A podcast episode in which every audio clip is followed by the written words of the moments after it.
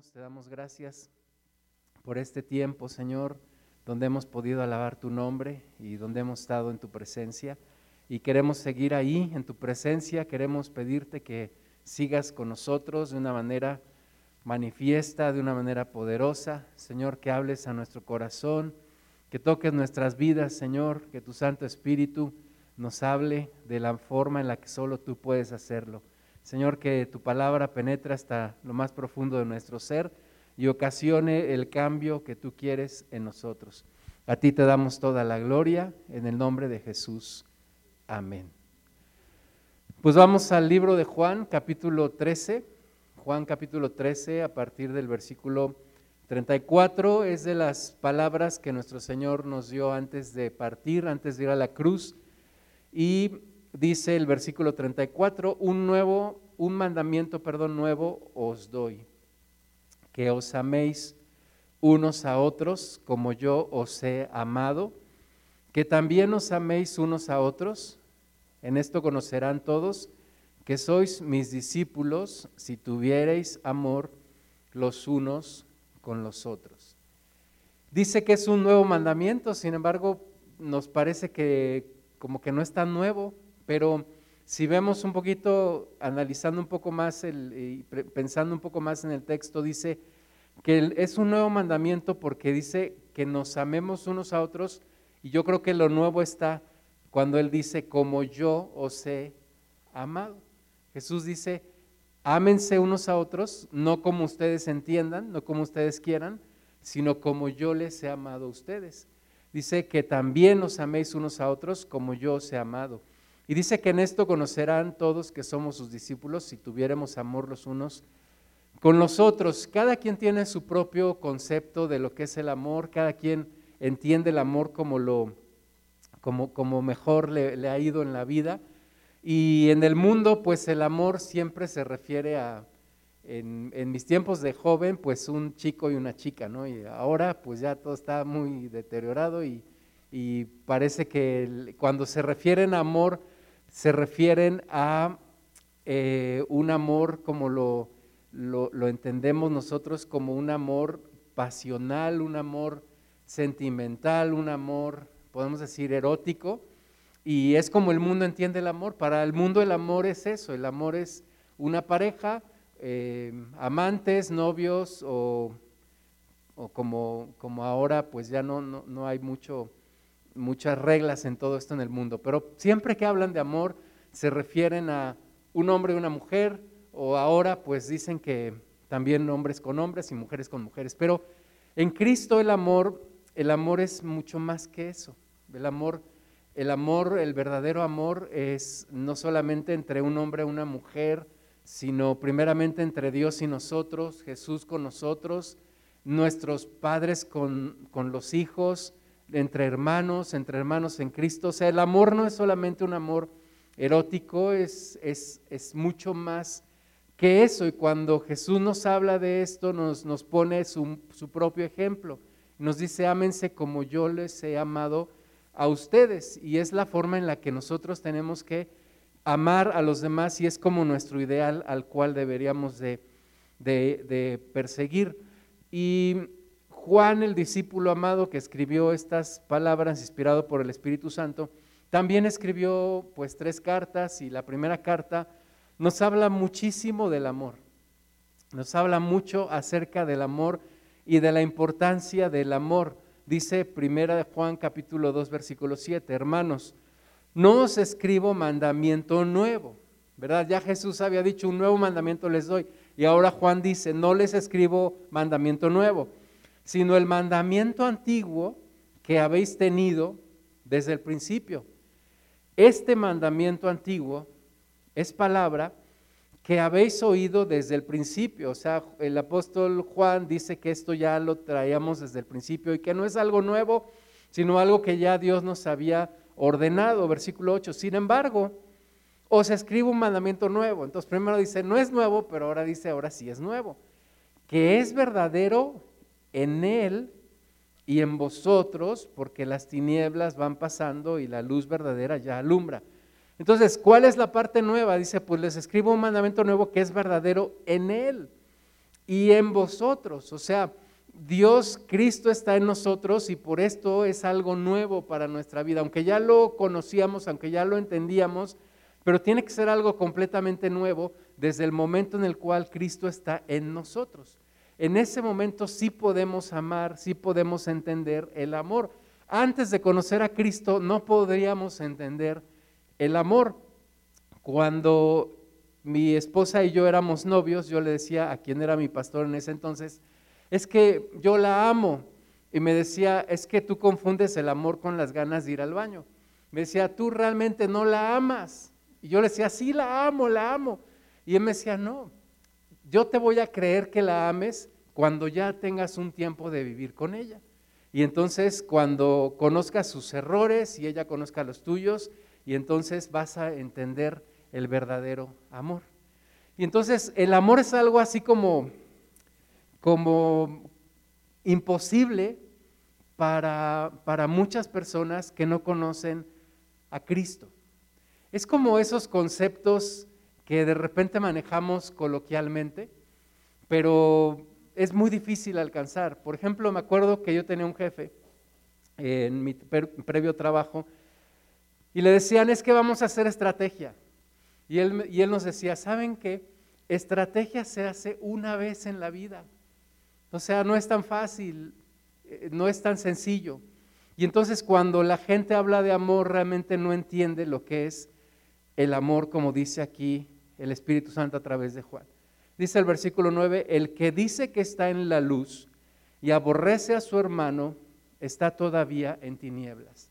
Entonces, yo creo que tendríamos que estar reflexionando mucho realmente en lo que es el amor, en lo que nosotros entendemos como amor y realmente a quién estamos amando y si realmente estamos amando porque el llamado es fuerte. Jesús nos dice, ámense como yo les amo. Y Jesús dijo también, nadie tiene mayor amor que este que uno ponga su vida por sus amigos. Así que a esa clase de amor Dios nos está llamando. Primera de Juan 2.10.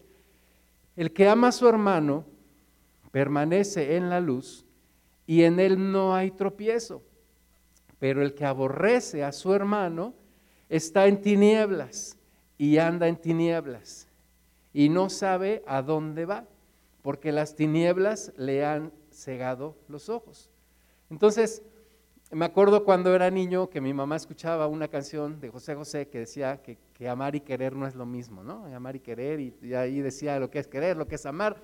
Entonces, total que el, el punto es que realmente sí muchos creemos amar, pero no estamos amando. Y dice que el que aborrece a su hermano está en tinieblas pero el que ama a su hermano está en la luz. Entonces, en la iglesia es donde también deberíamos estar manifestando este amor. Es fácil amar, por ejemplo, a nuestros hijos. Es fácil amar, bueno, de repente no tan fácil a nuestros hermanos, ¿verdad? De repente dicen, no, este hermano me saca de quicio. Pero, eh, pero es difícil, es, es más complicado amar a un hermano en Cristo a una persona que tal vez no has convivido mucho con él o con ella, pero cuando el Espíritu Santo está en nosotros, eso difícil se vuelve fácil y eso antiguo se vuelve nuevo y podemos amar realmente.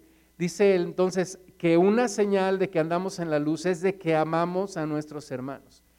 Si no amamos a nuestros hermanos es señal que andamos en tinieblas. Dice, y el que anda en tinieblas no sabe a dónde va. Entonces, bueno, reflexionar qué tanto estamos amando. O si somos como el de la canción de Arjona, ¿no? También ahora se me vienen mucho las canciones de antes, pero que dice que esa viejita que, era muy religiosa, pero que les ponchaba las pelotas o algo así, ¿no? Entonces, ¿qué tanto estamos amando y qué tanto estamos caminando en la luz? Primera de Juan 3:11. Porque este es el mensaje que habéis oído desde el principio. Por eso dice Juan, no es nuevo que nos amemos unos a otros, no como Caín, que era del maligno y mató a su hermano. ¿Y por qué causa le mató? Porque sus obras eran malas y las de su hermano justas. Entonces, ya nos pone un ejemplo claro de Caín, ¿verdad? No seamos como Caín, que en un arrebato mató a su hermano y, lo mató por una causa que pues no era, no era para nada y, y, obviamente nada justifica el homicidio, pero lo mató porque sus obras eran malas y las de su hermano eran justas. ¿Y cuántas veces nosotros, si tuviéramos una pistola en la mano, habríamos matado a alguien? Porque de repente nos llenamos de, coraje, de resentimiento, de odio.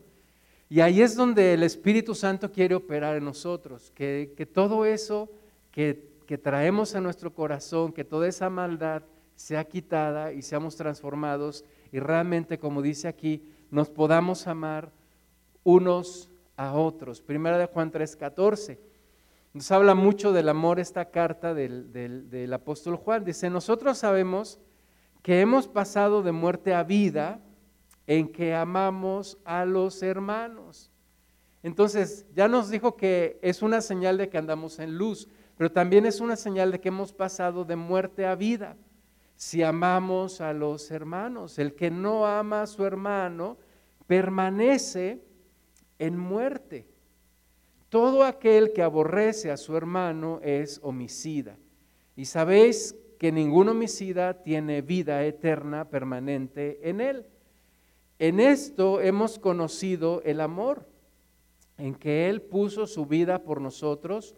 También nosotros debemos poner nuestras vidas por los hermanos. Entonces, ya nos habla de una manera más clara y más específica. La forma en la que Dios quiere que nos amemos es que amemos de tal forma que llegamos a poner nuestra vida por los hermanos. Ahora, esto fue una realidad en la primera iglesia en donde muchos murieron juntos, muchos se negaron a entregarse unos a otros. De hecho, fue conocido el dicho, mira cómo se aman, porque según la historia, se tomaban de las manos, se abrazaban y morían juntos. Muchos murieron, en, por ejemplo, en el Coliseo romano, atacados por los leones. Y la gente al verlos decía, mira cómo se aman. Daban su vida unos por otros. O sea que sí es posible. En el Espíritu Santo es posible llegar a esta clase de amor, a este nivel de amor.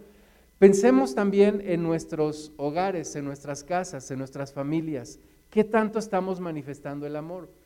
A veces decimos, bueno, es que me puedo enojar. Claro, tenemos emociones, sí te puedes enojar, pero no puedes, como dice la palabra, airaos, pero no pequéis. No puedes llegar a una cuestión de odio, a una cuestión de lastimar, de decir, de, de ofender, incluso físicamente. Tendríamos que estar pasando todo por el filtro del amor. Tenemos desacuerdos, tenemos problemas, tenemos conflictos, pero siempre tenemos que pasarlo por el filtro del amor, porque esta es una señal de que hemos pasado de muerte a vida, en que amamos a los hermanos, en que amamos a los de nuestra propia familia. Primera de Juan 3:17, pero el que tiene bienes de este mundo, y ve a su hermano tener necesidad y cierra contra él su corazón, ¿cómo mora el amor de Dios en él? Hijitos míos, no amemos de palabra ni de lengua, sino de hecho y en verdad.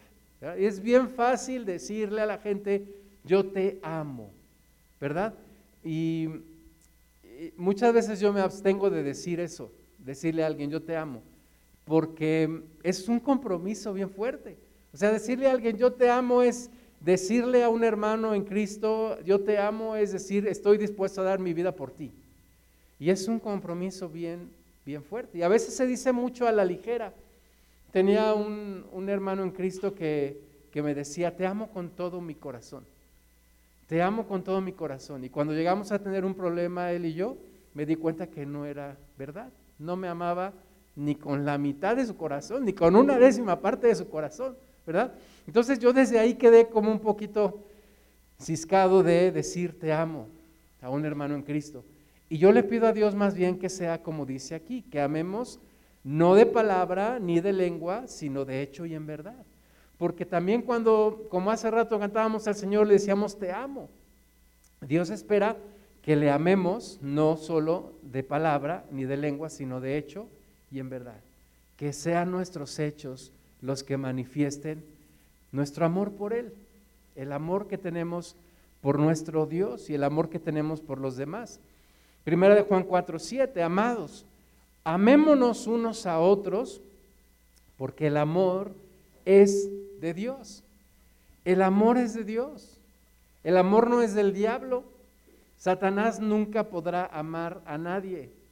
El diablo no ama a nadie. El diablo ni siquiera habla, ama a sus demonios. El diablo no puede amarnos. Una persona poseída por el diablo no puede amar, porque el amor es de Dios. Y entonces para amar necesito a Dios. Necesito a Dios para poder amar. Dice, todo el que ama es nacido de Dios y conoce a Dios. ¿Verdad? Yo me acuerdo, antes de conocer a Cristo, me gustaba mucho eh, las canciones de John Lennon y, ellos, ellos decían, cuando él, él se juntó, se casó con, con Yoko Ono, tenían relaciones sexuales en la calle, así a plena luz. Y ellos decían que es mejor hacer el amor que hacer la guerra. Y entonces yo le decía a mi pastor, pastor, ¿cómo, qué piensa de eso? Y me decía, eh, la Biblia dice que el que el árbol bueno no puede dar frutos malos y el árbol malo no puede dar frutos buenos. Realmente no podemos esperar que alguien del mundo realmente pueda manifestar amor. Tal vez sí lo manifiesta con sus familiares cercanos, pero hay una confusión terrible realmente de lo que es el amor. Por supuesto, tener relaciones sexuales no es hacer el amor, ¿verdad? No es amor, es, es pasión, es placer, pero no es amor. Pero el que conoce a Dios, el que es nacido de Dios, el que ama a Dios puede amar verdaderamente, puede amar ciertamente. El que no ama, dice el versículo 8, no ha conocido a Dios, porque Dios es amor. Entonces, si yo no alcanzo a amar, yo no conozco a Dios, es una señal de que yo no conozco a Dios, pero si amo es una señal de que sí he conocido a Dios. En esto se mostró el amor de Dios para con nosotros en que Dios envió a su Hijo unigénito al mundo para que vivamos por Él. En esto consiste el amor, no en que nosotros hayamos amado a Dios, sino en que Él nos amó a nosotros y envió a su Hijo en propiciación por nuestros pecados. Entonces, aquel que no recibe amor no puede amar. Y aquel que no conoce a Cristo no puede amar como Cristo ama. Necesitamos nosotros recibir el amor primero. Si no tengo el amor de Cristo, no puedo amar como Cristo. Como dicen en el mundo, nadie puede dar lo que no tiene. Entonces, necesito primero el amor de Dios, porque de suyo no tengo el amor en mí, no tengo el amor en mi interior. Necesito recibir el amor de Dios para entonces poderlo dar. Y entonces el cambio en nuestras vidas se da cuando Cristo viene y entonces estamos capacitados para amar. Estamos habilitados para amar. Primera de Juan 4:11. Amados, si Dios nos ha amado así, ¿cómo así? Pues nos dijo que envió a su Hijo a morir por nosotros. Entonces, si ya Dios nos ha amado así, debemos también nosotros amarnos unos a otros. Entonces, me acerco a Dios, conozco a Cristo y puedo amar, puedo amar como Cristo me ama. Nadie ha visto jamás a Dios. Si nos amamos unos a otros, Dios permanece en nosotros y su amor se ha perfeccionado en nosotros.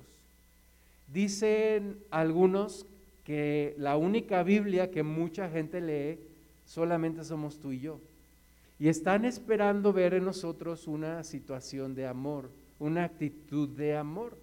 No de, de nuevo, no de un amor erótico, sino de un amor como el amor de Cristo. El verdadero amor, ahorita lo vamos a ver, no es malintencionado. Desgraciadamente hoy en día es bien difícil encontrar una persona bien intencionada que se acerque a ti, porque muchas veces la gente se acerca a otros con un interés, con un mal interés, con una mala intención. Pero el que ha conocido a Dios puede amar realmente como Dios ama. Entonces, si nos amamos unos a otros, Dios permanece en nosotros y su amor se ha perfeccionado en nosotros. Entonces, necesitamos acercarnos al Señor para poder manifestar ese amor y ese amor que tanto necesita el mundo. Primera de Juan 4:16. Dios es amor. Dios es amor. No solamente Dios ama, Dios es amor. Y el que permanece en amor, permanece en Dios y Dios en él. Entonces, si Dios está en mí, si el Espíritu Santo está en mí, el amor está en mí y puedo amar, puedo bendecir, puedo moverme en esta situación de amor, porque Dios es amor. Ahora, primera de Juan 4:20, si alguno dice yo amo a Dios y aborrece a su hermano, es mentiroso, pues el que no ama a su hermano a quien ha visto, ¿cómo puede amar a Dios a quien no ha visto? Y nosotros tenemos este mandamiento de Él. El que ama a Dios, ame también a su hermano. Entonces, el que aborrece a su hermano, el que siempre está peleándose con la gente, el que siempre está criticando, el que siempre está aborreciendo a los demás, dice, pues entonces no conoce a Dios. Porque el que, el que conoce a Dios ama a su hermano, porque el que ve a su hermano y lo ama, puede amar a un Dios que no ve, pero el que aborrece a su hermano al que ve, no puede amar a un Dios al que no ve. Entonces, cuando nos encontramos en una situación en donde siempre estamos aborreciendo, pues quiere decir que nuestro corazón tiene que ser transformado y tenemos que acercarnos más a Dios y recibir ese amor, recibir ese amor de parte de nuestro Dios, del cual tanto, tanto nos ama. Vamos a Colosenses 3, 12. Es, la primera carta de Juan, habla mucho del amor. Ya lo hemos visto. Vamos a Colosenses 12. También el Espíritu Santo a través del apóstol Pablo nos habla del amor. Dice, vestíos pues como escogidos de Dios. ¿Cómo, ¿Cómo nos vestimos como escogidos de Dios? Dice, santos y amados, de entrañable misericordia, de benignidad, de humildad de mansedumbre, de paciencia, soportándoos unos a otros y perdonándoos unos a otros si alguno tuviere queja contra otro. De la manera que Cristo os perdonó, así también hacedlo vosotros. Y sobre todas estas cosas, vestíos de amor, que es el vínculo perfecto. Entonces el amor es el vínculo perfecto. El amor es, es la liga perfecta entre unos y otros. Fíjate, no es ni la pasión, ni la transacción comercial, ni el interés. El vínculo perfecto es el amor. Lo que me liga perfectamente a otra persona es el amor. Y el amor, ahorita vamos a ver cómo lo define la palabra, seguramente ya lo, ya lo sabemos todos, pero vamos a recordarlo. Entonces, lo que me une con mi con mi cónyuge es el amor, lo que me une perfectamente con mis hijos es el amor, lo que me une con mis hermanos es el amor y lo que me une perfectamente con mis padres es el amor. El amor es el vínculo perfecto, es lo que tiene que estar entre la iglesia, entre las familias, entre nuestras relaciones con los demás. Tiene que haber amor porque es el vínculo perfecto y todos estamos relacionados con mucha gente, algunos con más que otros, pero todos tenemos relaciones con todos y necesitamos estar vinculados con el amor. La gente lo que busca es ese amor. Estábamos platicando con un hermano en Cristo que está en España, él es Michel, les, hemos platicado de él, le hemos estado apoyando como iglesia allá en España, él se fue con su familia para allá como misionero y nos decía que está como repensando sus estrategias de evangelismo, porque ellos tenían un método que le llaman el método de la caja roja. Eh, mi hija estuvo allá también y lo, y lo vivió. Se paran en una plaza, ponen una, una caja de color rojo, se paran sobre la caja y empiezan a dar un testimonio y otros hermanos empiezan a repartir folletos. Entonces, el, la semana nos decía este hermano que está cambiando la forma. Dice, porque la gente lo que quiere es que conectes con ellas. La gente lo, lo que quiere es como primero conocerte. Si no te conocen, no te escuchan. Y entonces lo que quieren es conocerte y cuando te conocen y cuando saben que les interesas, están más dispuestos a escucharte y a escuchar una palabra del Evangelio. Entonces, la forma, el vínculo perfecto para relacionarnos sería entonces ese amor y ese amor nos va a permitir también compartir el Evangelio, porque de eso se trata, se trata de amor.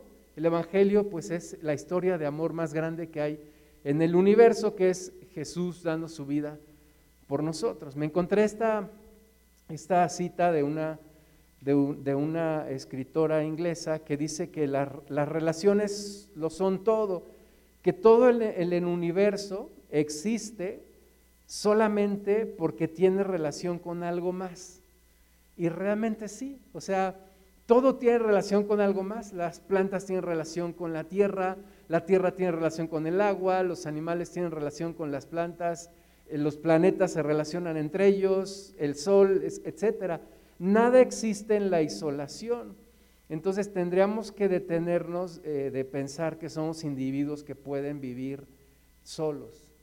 Todo está relacionado y en la, mejor, la mejor forma de relacionarnos es en el amor, es el vínculo perfecto.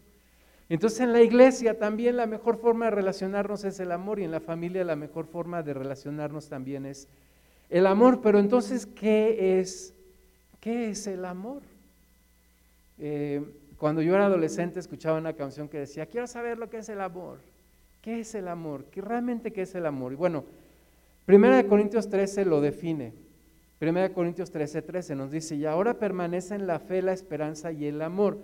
O sea, hay tres dones, tres conceptos bíblicos muy importantes, que es, que es, la fe, la esperanza y el amor. Los tres están a la misma altura, pero dice que de ellos tres el mayor es el amor. Y entonces esta palabra es fuerte porque nosotros somos personas de fe y decimos la salvación es por fe, el, fe, el justo por la fe vivirá. Pero aún más importante que la fe es el amor. Aún más importante que la fe es el amor. A veces no le damos la importancia que tiene el amor. Entonces, el Espíritu Santo dice, los tres son importantes, la fe, la esperanza y el amor, pero de ellos el mayor es el amor.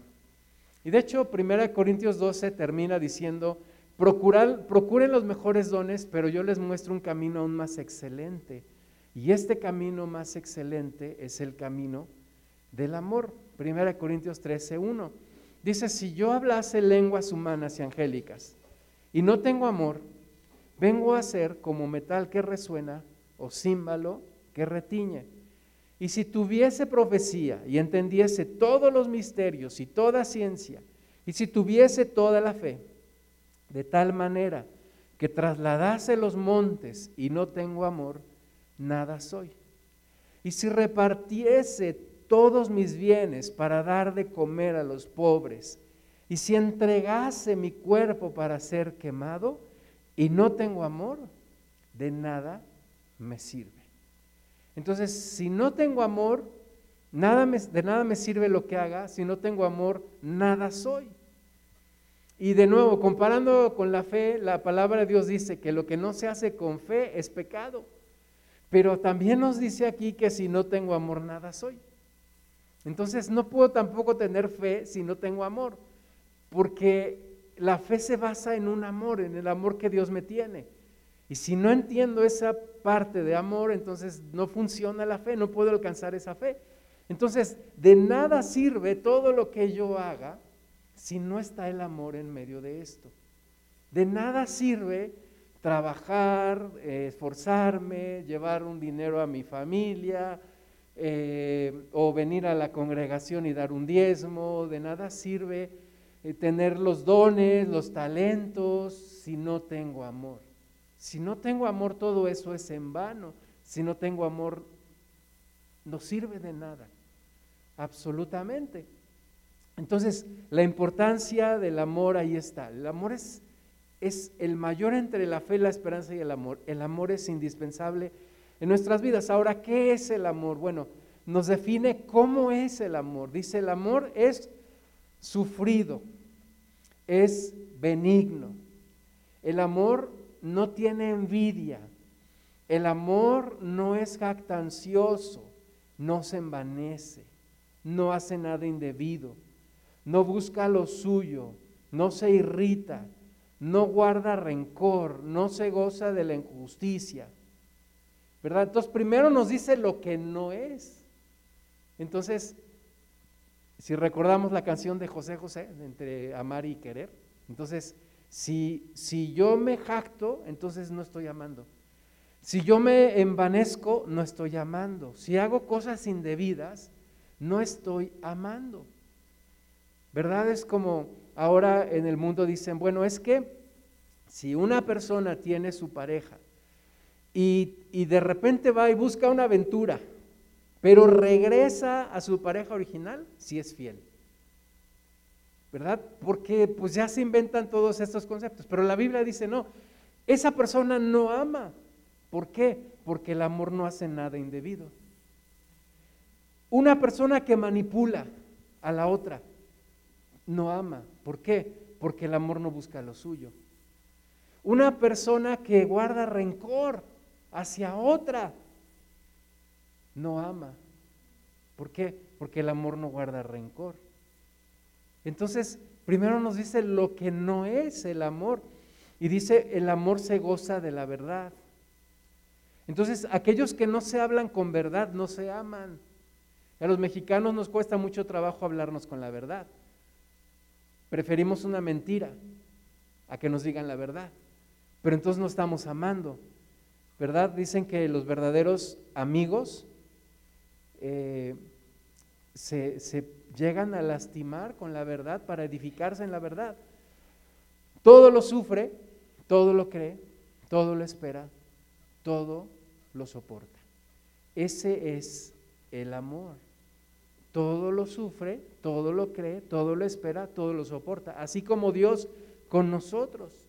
Ese es el verdadero amor. Y 1 Corintios 13, 8, el amor nunca deja de ser, pero las profecías se acabarán y cesarán las lenguas y la ciencia acabará. Entonces el amor nunca deja de ser.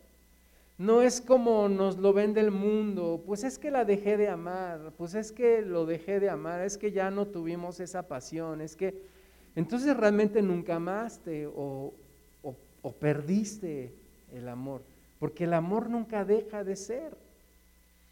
Y seguramente has escuchado que en, el griego eh, hay tres palabras que en el español se traducen como amor. Y la primera es el amor eros. Y en la Biblia el amor eros está allá en Cantares con Salomón y la Sulamita. Es un amor eros, un amor apasionado, un amor entre hombre y mujer. Amor entre hombre y mujer. Un amor eh, de un hombre viendo a una mujer como una mujer y la mujer viendo al hombre como un hombre. Pero también hay un amor filios, que es un amor fraternal, como el que Pablo y Bernabé tuvieron, por ejemplo, o como el que tuvieron David y Jonathan. Eh, un amor filial, un amor de hermanos, un amor, bueno, eran capaces de dar la vida el uno por el otro. David cuando, cuando Jonathan murió, escribió, más dulce me fue tu amor que el amor de las mujeres. No eran gays. Está diciendo, tuve un amor contigo tan fuerte que no se compara al amor que le tuve a las mujeres. Entonces es un amor filios. Pero el amor que nos describe 1 Corintios 13 es un amor ágape. Es el amor que le tuvo el padre al hijo pródigo. A pesar que se malgastó todo su dinero, toda su fortuna, toda su herencia, la consumió con, con rameras, con vicios, con a pesar de que rechazó a su padre, el padre lo vuelve a, a, recoger, lo, acepta, lo, lo, viste, se goza. ¿Por qué? Porque dice 1 Corintios 13 que el amor todo lo cree, todo lo espera, todo lo sufre, todo lo soporta. Y el amor nunca deja de ser. Entonces, hacia ese amor es hacia donde nosotros tendríamos que estar avanzando, hacia un amor ágape. Amor eros, pues seguramente todos los que, la, gran mayoría de los que somos adultos, lo hemos experimentado, ¿no? Y tal vez desde la, desde la secundaria, cuando te empiezan a gustar a las niñas, les empiezan a gustar los niños y a los niños nos empiezan a gustar las niñas. Seguramente, y los que somos casados, pues entendemos lo que es el amor eros. El amor filios, el amor filios, yo creo que no todos lo, lo, hemos experimentado. Un amor, un amor entre hermanos, un amor fuerte entre hermanos. Eh, hombre con hombre o mujer con mujer.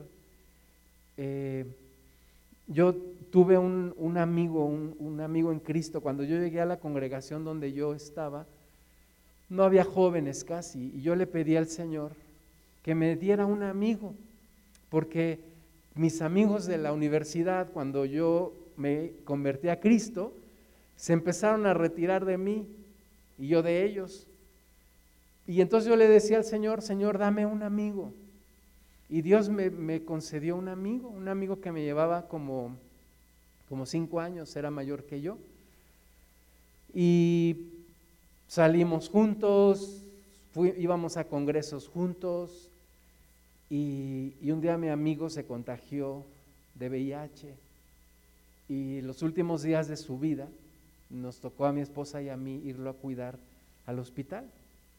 Es una, una, un amor puro, no erótico, quiero decir, pero es, es lo que muchos necesitamos en la iglesia, ese, ese amor de hermanos, de hermanas, ese, esa unidad, el saber que cuento contigo y cuentas conmigo, y no solamente de palabras, sino de hecho.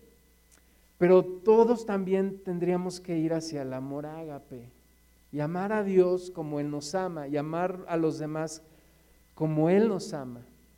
Y entonces podemos cumplir, como dice Santiago 5:16, confesaos vuestras ofensas unos a otros y orad unos por otros para que seáis sanados. El Señor sabe que somos humanos y siempre donde hay humanos hay conflictos. Y la forma de aliviar estos conflictos es cuando hay amor. Cuando hay amor, estamos dispuestos a confesarnos nuestras ofensas unos a otros y ser sanados mediante la oración unos por otros. ayer falleció, partió con el Señor el hermano Víctor Richards. Y yo me acuerdo, hace como, como 30 años, estuve en un congreso donde estuvo el hermano Víctor Richards y estuvo un, un pastor que se llama Matthew Barnett que que dijo, yo, yo tengo amigos que, que, que pelean por mí. Y es la clase de amigos que me gusta, aquellos amigos que luchan por mí. Y es cuando, como dice Santiago, cuando tenemos un conflicto, luchamos unos por otros, confesamos nuestras ofensas unos a otros y somos sanados. Aclarar las cosas. También dice Gálatas 6.2, sobrellevad los unos las cargas de los otros y cumplida así la ley de Cristo. Entonces en el amor podemos llevar, sobrellevar las cargas los unos de los otros, porque de repente las cargas son bien pesadas y, y se necesita de alguien que nos ayude y nosotros ayudar a los demás también. Gálatas 5:13, porque vosotros hermanos a libertad fuisteis llamados, solamente que no uséis la libertad como ocasión para la carne, sino servíos por amor los unos a los otros.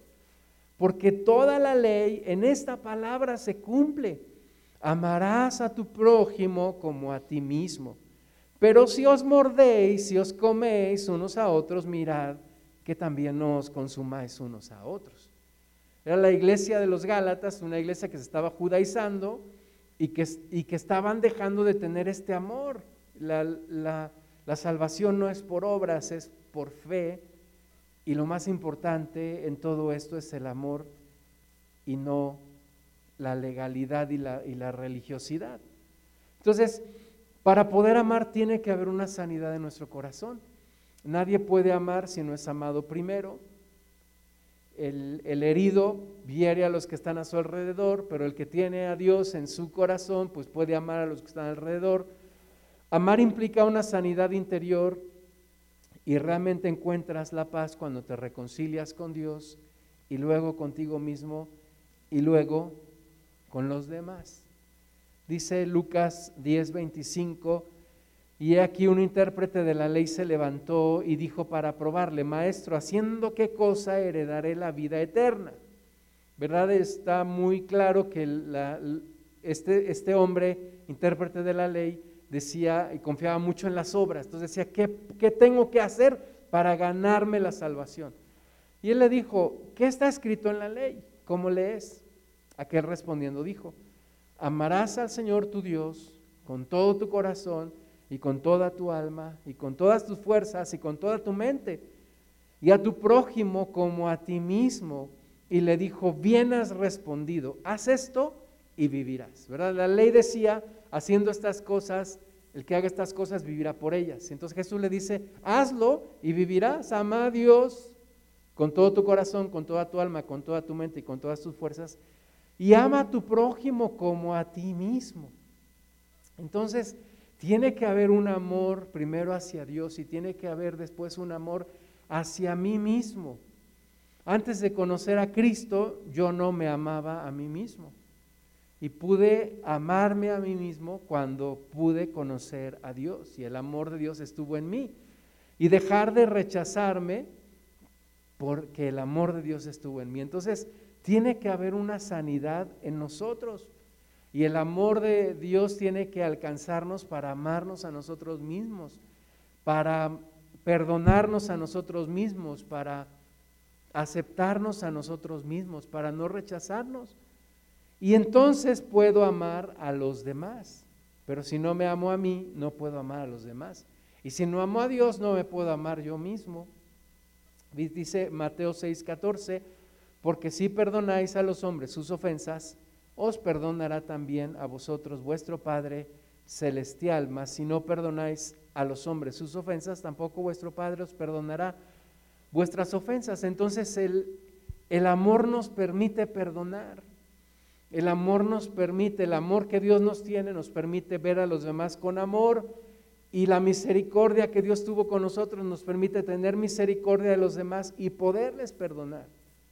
¿Verdad? Y, bueno, muchas veces el perdón es inmediato, pero la restauración de, de la relación viene después. Pero el primer paso es el perdón, el perdón basado en el amor. Santiago 3.2 porque todos ofendemos muchas veces, si alguno no ofende en palabra, este es varón perfecto, capaz también de refrenar todo el cuerpo. Entonces, ante esto que todos ofendemos muchas veces, ¿cuál es la solución?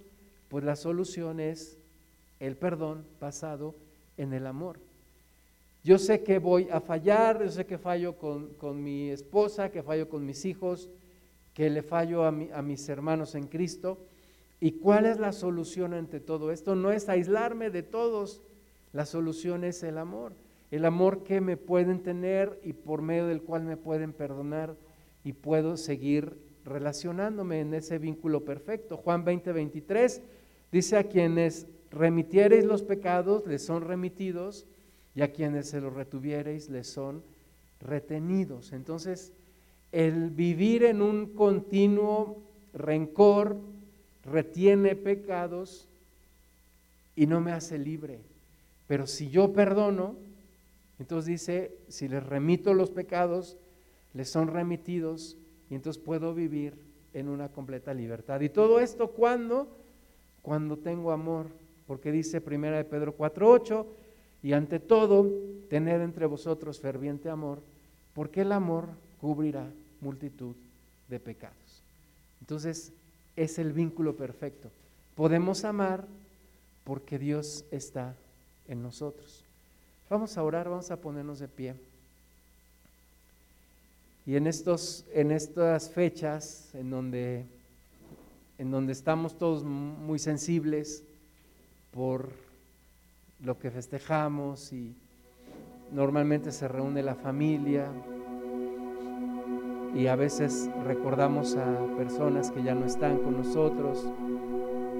También es un tiempo donde Dios nos habla a nuestro corazón para unirnos en amor.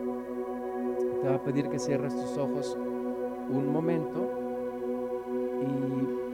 y, y que pidas al Señor que te dé el amor que tú necesitas y que entonces con ese amor tú puedas amar a los que están a tu alrededor. Señor, gracias te damos, Padre, porque en esto consiste el amor, en que tú nos amaste primero, no en que nosotros te hayamos amado primero.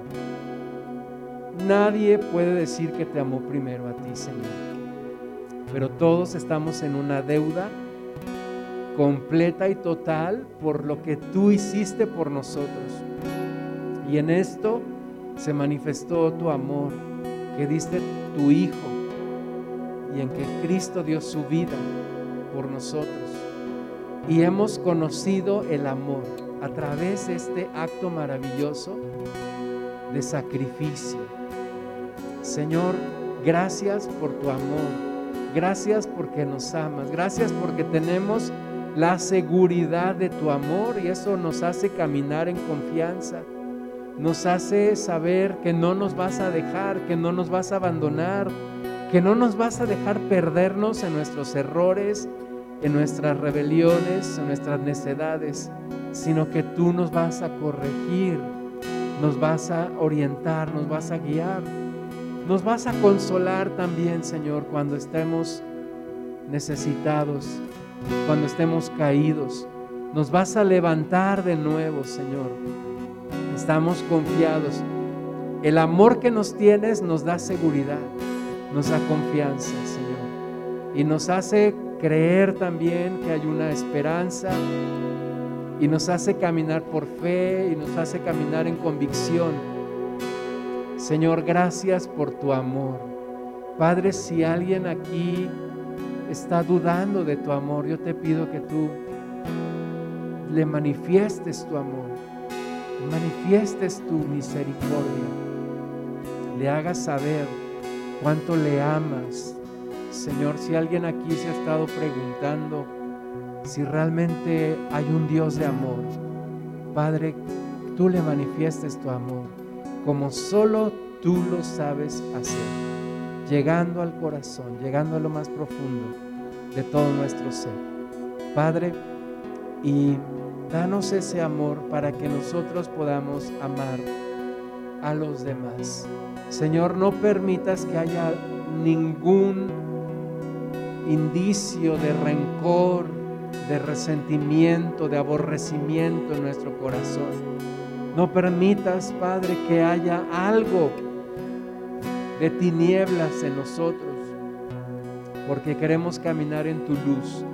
Danos la capacidad para perdonar y para pedir perdón, Señor. Y ayúdanos a caminar en libertad, porque queremos ver tu gloria en nuestras vidas, porque deseamos ver tu bendición completa en nuestras vidas, Señor, porque anhelamos ver la manifestación gloriosa de tu Espíritu Santo en nosotros, sin ningún estorbo, sin, sin áreas ocultas a ti, Señor.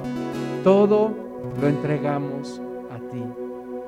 Padre, que en estos días podamos también, si tenemos alguna diferencia con algún familiar, con algún hermano en Cristo, podernos reconciliar y poder ver una restauración y una bendición especial sobre nosotros. Y Señor, en estas fechas en donde originalmente la Navidad es tu nacimiento, Señor, gracias por venir a este mundo y por dar tu vida en rescate por la nuestra.